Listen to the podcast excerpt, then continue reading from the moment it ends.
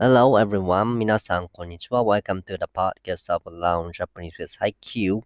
In this podcast, I'm going to be teaching the Japanese language and introducing Japanese cultures using and sometimes not using Haikyuu anime manga series.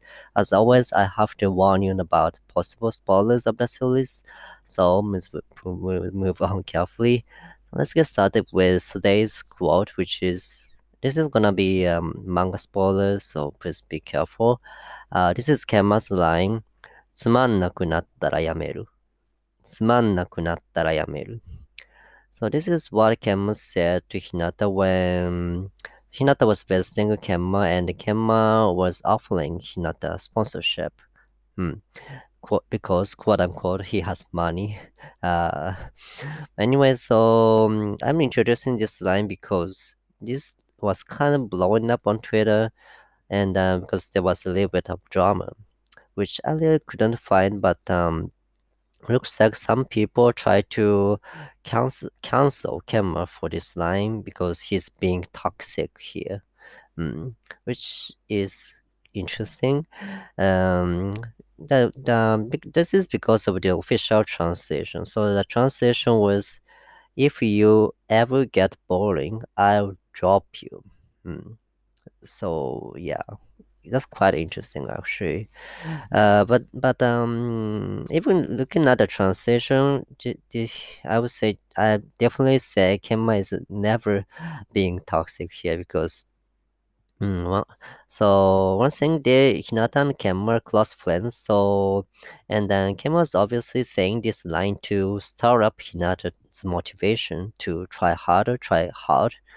And um, and also like um, it's his money after all. It's his his money, and he's generously, kindly, is offering sponsorship to Hinata. So like, um, it, it's it's like how can he can can he be toxic, considering the context? Mm, right, and um, but still, I would say this translation is um, quite interesting. So, okay, let's look at the original line. "つまんなくなったら yameru." So, if I if I translate this line uh, as a native Japanese speaker, I would say, "If I ever get bored, I'll cancel the cancel it cancel the sponsorship." Mm, cause like um, so but uh, theoretically the English translation is possible because there's no subject or object given here, so just it's it's uh, it's ultimately uh, up to the um, reader's interpretation. But with that said, so "つまんなくなる" is uh, "つまんなくなった." It's usually um when we say in, in Japanese. We say this in Japanese, we usually ex- try to express, um, I got bored, the speaker got bored. So, yeah. So, if so it's, it's the case majority of the time, or most of the time. So, if there, when there's no subject given, we would definitely interpret it this way. If I got, if I got bored, I got bored. Hmm. But like, because there's no subject here, so it's p- still possible to translate it as "if you uh, show you here ever get boring." Mm. But anyway, then the next line, "yameru." Yameru literally means to quit something. So, um, if you think that, if you think naturally, I mean, uh, considering the context, it's gonna be quit the sponsorship, quit the, uh, so I will cancel the sponsorship. But like, uh, mm, I would say like, uh, I can see the translators listening here. So there's two things. One thing is, so what Kenma Kenma once said to Hinata. Kenma once said to Hinata, "Stay interesting, Shoyo." Mm, stay interesting, Shoyo. So this um, him saying like, uh, if you ever get boring, that will make a little bit of contrast, uh, parallelism. So I can see that too. But uh, and another two, two, uh, another thing is like uh, Hinata was I'm like terrified hearing this line in the next panel. Uh, he look like look looking kind of intimidated by what what Kenma said. Mm, so, so maybe translators thought it's better t for the line to have a little bit of punch and spice. But I would say, uh, so about this, the interesting thing, I would still think it's a stretch. If Hinata Sensei intended that kind of contrast parallelism here, they definitely have put the subject there, Shoyo ga tsumannaku natta, because otherwise we Japanese people definitely think, uh, do not really come up with that. And then another thing, Hinata was in being intimidated here. I think it's more about Kenma's mood rather than the line per se. Kenma is that kind of person, like he, what he says is not like that dramatic or anything, but like his mood can be real intense. Like remember like when Hinata and Kenma first met, and like Kenma was saying this, I think our team is pretty strong, and uh, with those eyes, and uh, that mood suddenly intensifies. Mm. So Kenma is that kind of person, so it's not, I, I would say it's, it the line per se doesn't have to be so dramatic or anything, but just my it's just my opinion anyways. So and uh, more than anything else, please do not try to cancel Kenma for this. Okay. Okay, next let's do a character name breakdown, and today's character is Miya Osamu. Miya Osamu. So in an earlier episode, I broke down Miya Atsumu already, so let's review it quickly. So Miya, their last name means a shrine, and then Japanese shrines, many of them deify a fox, which is Inarisaki's mascot animals. So Miya represents uh, like fox, and like a shrine that uh, where foxes Uh, are enshrined. And then Atsumu, his last his first name means helping people. Mm. That's quite fitting for Atsumu's personality, uh, his his uh, mindset, his selfless mindset um, when he's playing as a setter. And then how about Osamu? The, the kanji for Osamu is uh, used for this verb osameru, osameru. And this means two main meanings. One is to reign, rule, or control a region, a specific, or some organization. And another meaning is to cure, heal diseases. Hmm. So you can interpret either way. Maybe um, if if Osamu means to rule, maybe his name means ruling the shrine, ruling the shrine of foxes. And uh, if Osamu means to cure, maybe his name means to um, to give therapies, to give cures to people around. Mm. So either way it's um, fitting, uh, fitting. Maybe it's a uh, combined of the two, possibly. Mm, constantly his like soft uh, attitude, and also uh, yeah, his position like as a part as a partner of Atsumu. Mm. So yeah, I think it's pretty fitting. Yes, I, I really like his name, and that how Atsumu and Osamu, their names are aligned. Mm. So uh, it was it was quite short, but this is it for character name breakdown. Okay, now I'm going to introduce a useful Japanese phrase. It is Kuki o Yomu. Kuki o Yomu. This literally means to read the air. Mm. Yomu means to read. Kuki is the air, and it it means it means it is used to uh, mean express to read between the lines, to read the atmosphere, to pay attention to the context. Mm. So it's not like this phrase per se is useful. It's more like knowing knowing this concept is important in, in the Japanese culture.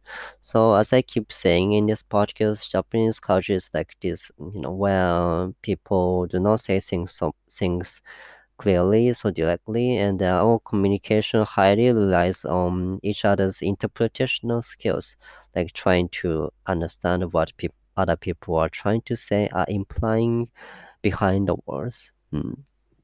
So it's really important to keep that in mind. But uh, this concept is not really that um, that specific to Japanese in, in any way. I think this is um, this appears in any culture I believe. So I can imagine like uh, there are two this situation. There are two of your two of your friends, um, having a nice conversation, and they're kind of like in a good romantic mood. Mm, and uh, if you if you get into get into the conversation of the two, you will not could doing this thing Kuki o Yomu. Mm. You're basically breaking the romantic mood. So that is um that is the example you are not doing Kuki o Yomu. If you they, if you say if you do things like that, maybe uh the, one of the friends would say to you Kuki o Yomu, Kuki o Yomu. You gotta read between the between the lines, or you gotta read atmos atmosphere. Uh, so that's the concept. So I can. So important thing is no, to not disrupt the flow, uh, to not break the um, what is. Um, to, to not go against the flow. What's going on in the situation? Think that that tendency to not um not for to not allow that is stronger in Japan. Uh, quite strong in Japan compared to the rest of the world, as far as I know.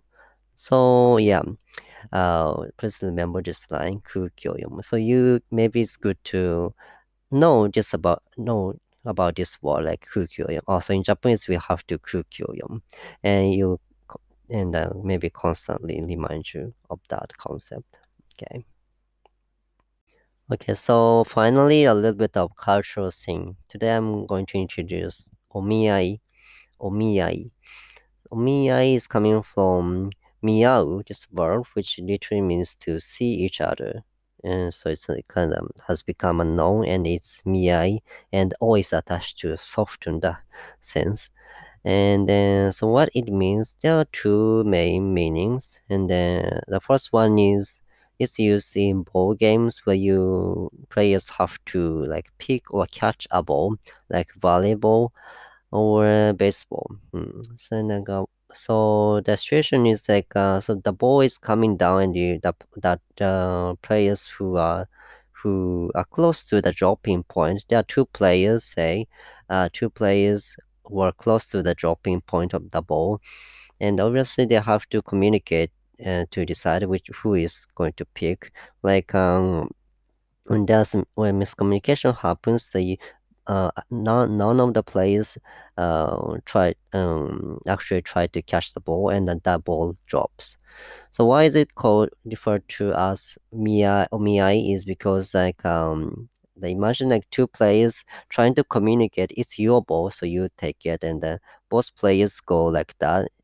And in that case, they are, they see each other, they see eye to eye, um, and that's that's. seeing each other, so that's called omiai. And so basically it's dropping a ball due to miscommunication. I don't, I'm, maybe there's a specific English word for this, but I don't really know. Um, and another meaning is like um, this is kind of kind of Japanese traditional thing, a marriage arrangement dinner. Uh, there's this thing parents parents try to introduce parents introduce a prospective potential partner for their sons daughters uh, through their own network, mm, and then arrange a dinner party. Uh, so hearing this, you might imagine something like federalism, federalism tradition of marriage arrangement, arrangement, but um, it's not really uh, necessarily like that. It's basically just parents. Um, Uh, find a potential partner for their sons and daughters using their network, uh, and then it's just um if if the they each the two of them the two prospective partners do do click with each other, they can just get together, but otherwise they can just move on, and that's it. So like their parents are forcing them to get married or anything most of the time, but in toxic cases, uh, that kind of like that scenario happens where the parents are kind of forcing the you know part prospective partners to get married by arranging that kind of situation. Like uh, it's not really, at least in the in the modern day Japanese, I don't think it's happening uh, uh, most of the time. So act- actually, my my big sister got married to the omiai, so it's hap- it's still there in Japan, in Japan, but it's not really toxic or anything. So yeah, that's a culture of omiya. And then uh, the- in Haikyuu, there was this scene, this random scene where Washijo, coach of Shutoitawa, kind of stood up and say, "Miai nara onna to yare." So this is uh, this happened when like there's uh, this dropping a ball happened because of miscommunication, and Washijo, coach, suddenly stood up and shouted this line. And this means like if you do an omiai, you gotta do at least you gotta do that with a girl. I don't, li- I'm not sure if he's trying to be humorless. Uh, I don't know. So like omiai here has two meanings. So dropping a ball and do a marriage arrangement dinner. Obviously, Goshiki couldn't get get it, and he was so confused, and that was so funny and cute. Uh, anyway, so this is a little bit of cultural-ish insight, and I'm going to wrap up this podcast. Thank you so much for listening, and I hope to see you again uh, next week. See you. Bye. Have a nice weekend. ありがとうございました。